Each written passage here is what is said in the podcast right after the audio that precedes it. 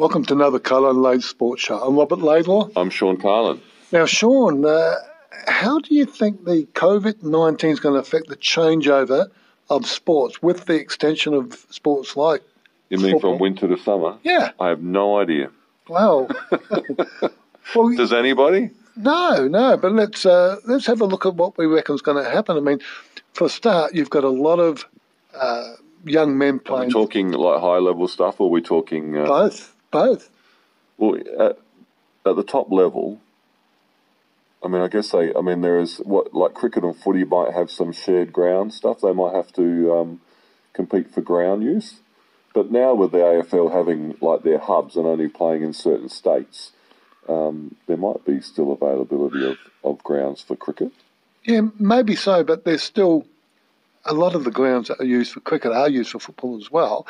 And with the hubs happening, it restricts the availability. It will, won't it? Like there'll be some issues. And even, um, I mean, if we look now, Uh, we've got a bit of a hot spot over there in Victoria, unfortunately, and still New South Wales. So there's things still going on in our country. It's not like we are uh, clear.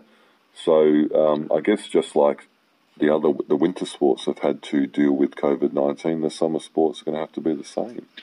Well, hopefully we don't get a second wave over here like they've had in Victoria, which has been absolutely woeful. I, I can't believe how terrible that's been. Oh, it is. It's devastating, isn't it? And it's very sad uh, to see the numbers and people are losing their lives, so commiserations to their families. But it is, it's a tragedy, and um, let's hope that Victoria, they seem to be getting on top of it, and let's hope that uh, the other states, including us, have learned from that and don't let that happen here.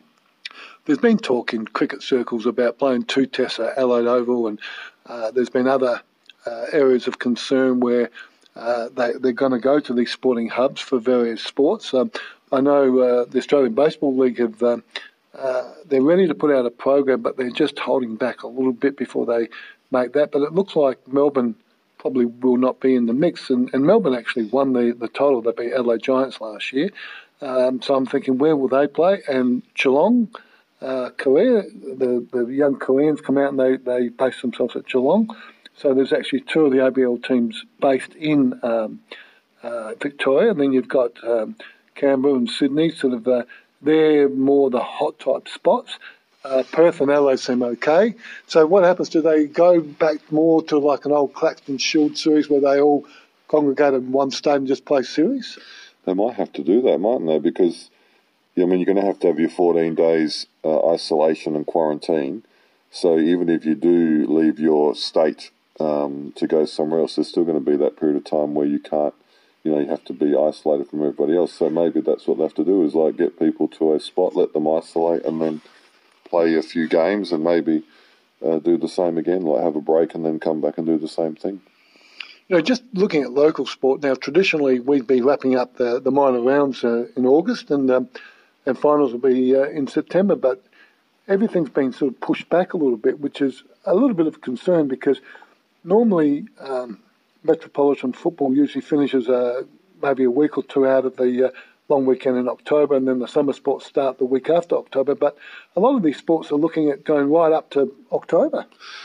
Yeah, well, they're certainly trying to make the most of the time they have. And so I guess, like I said before, I think summer sports will just have to adjust. I mean, not all summer sports, because obviously even though you might have players or people who are playing a summer and winter sport, there's a crossover. They might just have to prioritise their time. And like something like track and field athletics, for example, will probably be able to go ahead as a summer sport with with not too many hassles because, um, again, people might not come out and compete straight away if they're still in their winter sport. But I guess the, the competitions aren't going to be affected in terms of venues. Uh, so what other summer sports do you think? We've got tennis, we've got cricket, uh, athletics, um what else have we got? Oh, you've got uh, baseball and softball. You've softball. got th- There's a variety of different sports. Um, a lot of sports now just go all year round, don't they? So they'll just have to obviously reschedule. Or, you know, they'll finish their winter and then they'll go into their summer comp as per normal. Maybe they'll have a, a bit more break before Christmas and then start off in the new year. Well, there's two issues. There's the one we're talking about with the availability of grounds, but there's also the people that play summer and winter sport, and The, the crossover's always been smooth for them. And, and, and I've been talking to a couple of people about what they're going to do. Are they going to start the cricket on time, or are they going to finish the footy? And the the attitude seems to be a little bit, oh, well, you know, we're vying for the finals. If we're in the final for footy, it'll be football. But um, if we're sort of out of it, well, you know, might miss a game or two to play cricket. So there seems to be, people's minds seem to be made up about which way they're going, depending on, on the success rate of the winter sport. Yeah, and I think not all, I mean, I know, what's the S A N F L doing with their final series? Are they shortening that series? Yeah, they're going to have um, a final four. They normally have a final five, so they've cut out the elimination qualifying final, the first week of finals. So basically it'll be a three-week final series. I'll have the uh, uh, one versus two and the three versus four the um, first week, and then they'll have the preliminary final and then the grand final.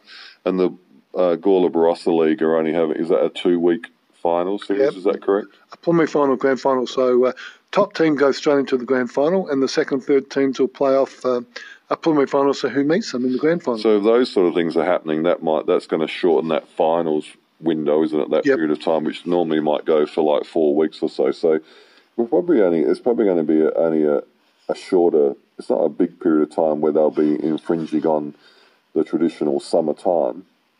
Yeah, I mean, there, there's some of the sports can um, uh, play on different days, like athletics can have midweek competitions to start start their seasons. I, I know um, at Cub Beetham Reserve at Gawler, uh, soccer's extended their season, and of course we've got uh, baseball and um, and uh, softball starting up uh, the, after the long weekend. Uh, there's been negotiations between those sports, but some of the biggest issues are like canteen money, uh, how to raise money for these types of clubs. Um, Are we sharing the facilities? Uh, it's going to cost soccer money if, if baseball's playing the same time as soft, um, softball and soccer. So these are the types of issues that, that sports has to sort of negotiate. They do, and I know even you know when I was involved in basketball here, we would organise our trials for summer. Um, I mean, we obviously had people who played basketball all winter and then continued in summer, but you also had players uh, often from the country regions or who were heavily involved in their winter sport, and then they would come and play summer basketball. So we certainly always had to try and get our timing right there so that we had an opportunity to trial all of the kids at once. Um, so I imagine, as you're saying, like most sports are going to have to rethink uh, their lead into the to their summer and how that's going to look. But it's just the way it is, isn't it? I mean, it's been a very, very different time, and it, it's going to continue well into next year. Um, so it's just something we have to get used to, is dealing with a bit of compromise. Another issue, obviously, is those people that get a cold, they, they may have to isolate for fourteen days, which then may sort of um, uh, deteriorate the numbers available to play sport. Yeah, well, this, I mean, obviously people want to play sport because people want to get out there and do stuff, but we again, now we're in that time, even work, school, whatever, um, we're being clearly told, if you are not well, don't go, which is what people have to do so we can keep safe. And then you've got the social distancing aspect. Um, it's it's all going to be new. I mean, I, I'm just thinking to myself, um, when you look at sports like baseball and softball, where there's a lot of interaction where, um, you know, everyone high-fives and everyone sort of does that type of stuff. They, how are they going to... Look, I mean, I was watching the footy on the weekend and when Carlton won, kicked the goal from the boundary. After the final, there was no social distance. Because this is, I mean, this is the weird stuff, isn't it? These are all the sort of things that are happening. We're playing a full-on contact sport where people are in real contact with each other.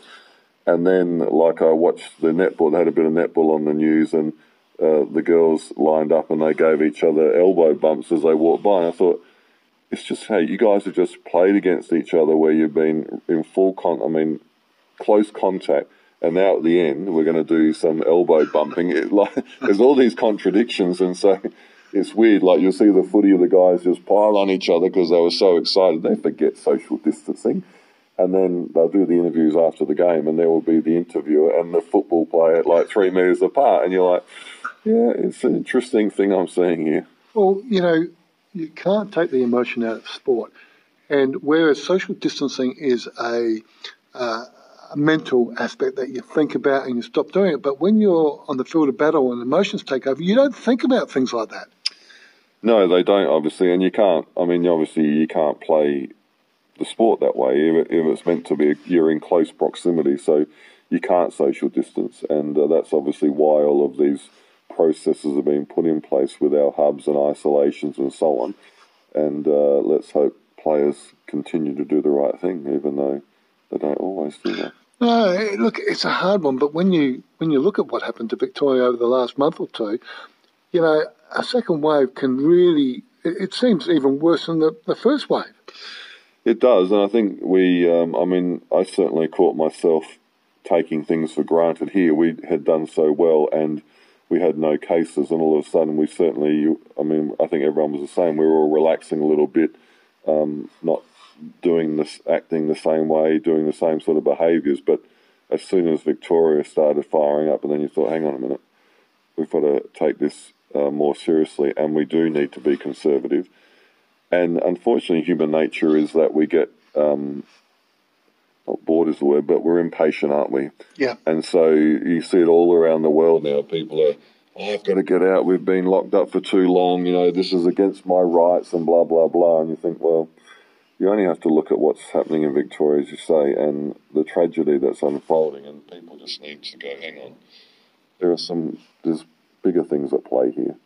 And so, um, and if it means that sport has to take a back foot for a while and other things do, so be it.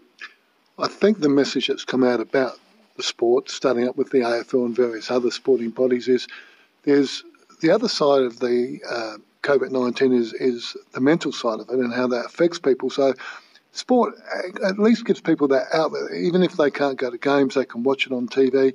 And people are starting to... to mentally heal in that regard, because there's been a lot of that um, depression going on because people just feel caged. Yeah, I hear that and I read about that, and um, and I I get it to some degree, but again, it's not. This is not the worst thing that could happen, is it? I mean, having to stay home, and I get we're all in different scenarios with work commitments and or ability to work or not to work, so we all have different circumstances. I mean, sport isn't the be-all, end-all. It's not the answer to all of those problems. But, um, again, it's we just have to be patient, don't we?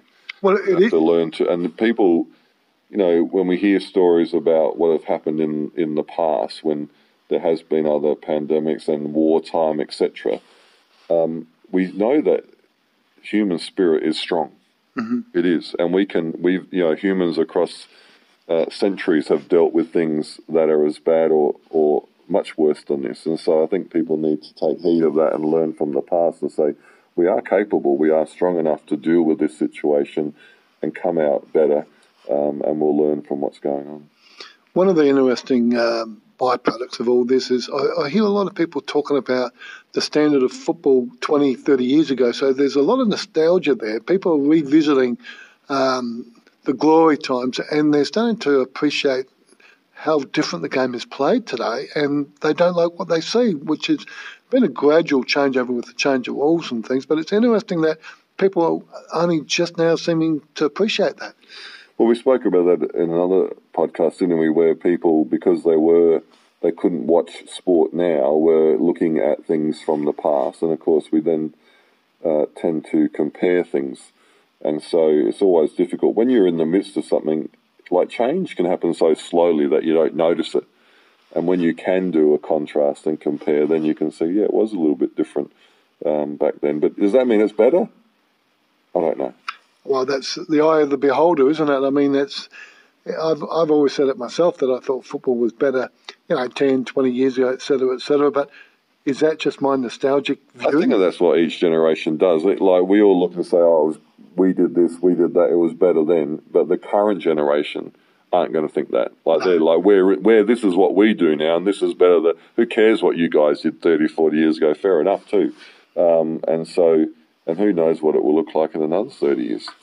Well, it's funny, uh, recently I, I watched a couple of um, films and shows that, that, you know, I used to, my memory were they were fantastic from, you know, forty-odd years ago, and I'm watching them again and I'm saying, how can I watch this boring rubbish? it's, it, it, so nostalgia's not always, you know, the best thing, is it? No, it's not. But, um, you know, sometimes it's good to look back in the past and, and see how far we've come. Yeah, very interesting subject. But look, so ends another Carlin Laidlaw Sports Show. I'm Robert Laidlaw. I'm Sean Carlin.